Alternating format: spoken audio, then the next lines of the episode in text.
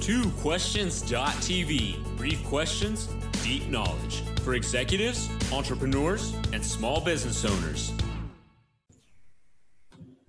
Welcome to twoquestions.tv. I'm Susan Baroncini-Mo. Joining me again today is Sandra Joseph, who spent nearly a decade playing Christine in Phantom of the Opera.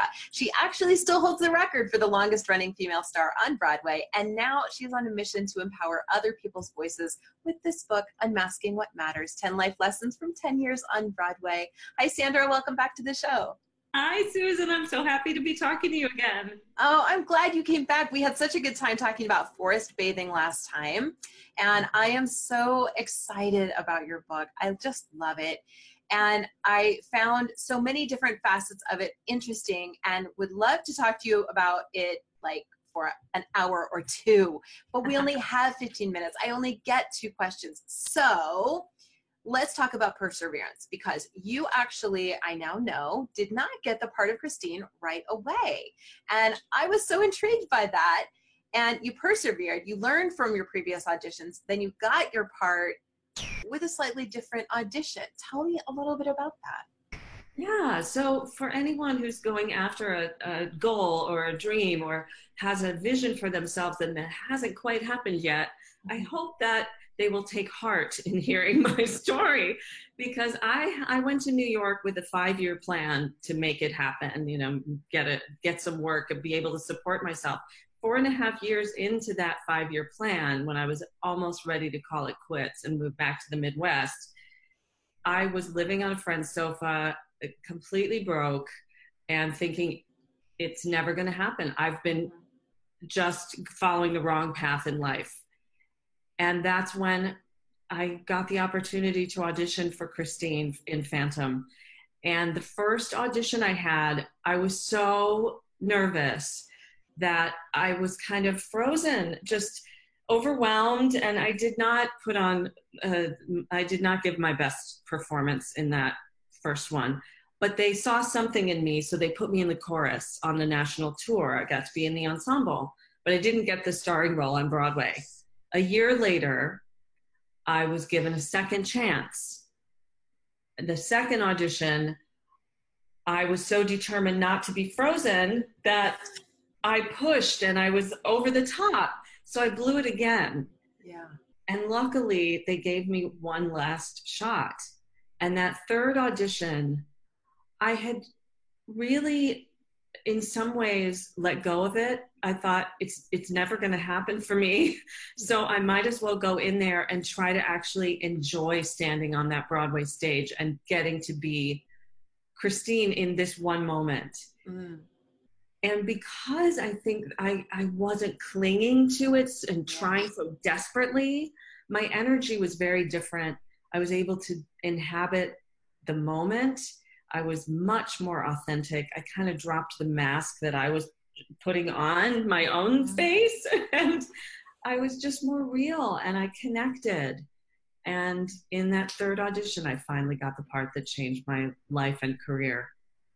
It's so amazing. And you talk about, I mean, this book is really about authenticity and honesty. And one of the things I actually love, and this, I gave you a hint of this before we started recording the interview. The thing I love about this book, well, one of many, is the exercise. You have exercises in this book, and I love a book with homework. So that's the first piece. But what I love most is that these aren't the exercises of a coach. So, and I suspect that they're exercises that are born of a lifetime of learning and of fusing the work of acting and the work of personal development. And so the exercises are new to me, and I've been doing this like 20 years, like there's nothing new to me. So it was so exciting to me, because the idea of unmasking is something I personally struggle with. And because I was raised that we have a facade, and we show, you know, we're the perfect family, we show that we're the perfect people, and we do everything properly, and this is how we look. And so I've been told by my husband, by friends, like, I don't really always show who I really am. It's really about like the facade of perfection. And I find it very difficult to break that and let it go. And I I haven't had a chance to do a lot of the exercises yet, and I need a quiet space in which to really dive in, because I think they will really help me. So I wanted, because it is such a deep reflection on authenticity, on honesty, on dropping that mask, for our listeners and viewers who perhaps are waiting for their book to arrive, and they should be. I make a point to our listeners, and you should be. What do you recommend to people? Just a couple of like takeaways from today to help them tap into their true selves and start to drop that mask, be more authentic. It's such a great point you raise. And I think so many of us can relate to that. We do often, we're trained to wear a certain persona out in the world. And yet we are in the age of authenticity, if ever there was one. It's become such a buzzword now, because we're finally waking up to the fact that, hey, everybody's got their stuff. And when we want to connect, I mean, Seth Godin says we're in the connection economy. What people flock to now is connection. And there's no way to get to connection without vulnerability, without authenticity. So if we really want to have the intimacy in our relationships and the connection in our business relationships too, we've got to begin to let go of trying to show up a certain way. And it, interestingly, in my case, it was dropping the trying to do it perfectly that finally made me successful. So, excuse me, for everyone listening and watching, a simple thing. I'm so sorry. Authenticity. Be real. Yay.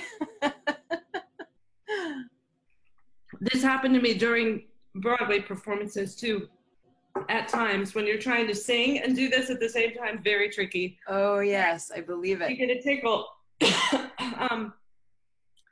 One thing that we can all start to do is just start to have a dual awareness. And this is something we do in acting, of course, to recognize, as actors, we are trained to pay attention to our emotions, so that when I'm in the midst of any kind of emotion, there's another part of my mind that's in the witness place that's noticing, how does this feel in my body? What's going on? Because I know I'm going to have to recreate it on stage, and I don't want to force and fake that. I want it to be organic and come from the inside out. If it's from the outside in, the audience will feel a disconnect. So begin noticing when you are really feeling 100% yourself, and to see what that feels like when you're talking to your best friend or your partner or somebody with whom you are completely genuine. This is an actual exercise you can do called conversation observation. Okay. Just notice, this is me being completely me. I'm not trying to show you a version of myself right now. Right. I'm just me. And then when you're in a slightly uncomfortable or high stakes situation and you feel yourself kind of posturing in some way, you can begin to like feel in your body what it felt like when you were completely natural, and start to gesture the same way. Your tone of voice becomes your mannerisms. All of that can start to come from the inside out, so that more and more you're dropped into your essential self, into your body, and just being completely comfortable in your own skin. That's so interesting. What a great one for people to take away and try. I love that. I love that. Well, Sandra, where can folks find you? Oh, thank you. I'm at sandrajoseph.com, and I'm on all the social places you would expect.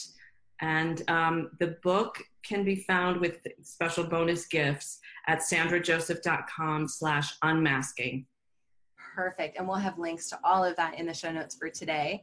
Thank you so much for coming back on the show. Thank you, Susan. It's so great to be with you again. Thanks, everybody. You're welcome to come back anytime. It's such a joy to have you on the show. Thank you. All right, viewers, here's the book. We're going to have all those links that Sandra mentioned in the show notes for today. That's down here, down below. So make sure you get your copy. Highly recommend. This is not one of those books that has the same stuff you've read 1,000 times. This is unique. Thanks for watching. We'll see you next time. This has been 2questions.tv. to subscribe to our YouTube channel, learn more about the show, the guests, and our host, Susan Baroncini-Mo, visit us at www.twoquestions.tv.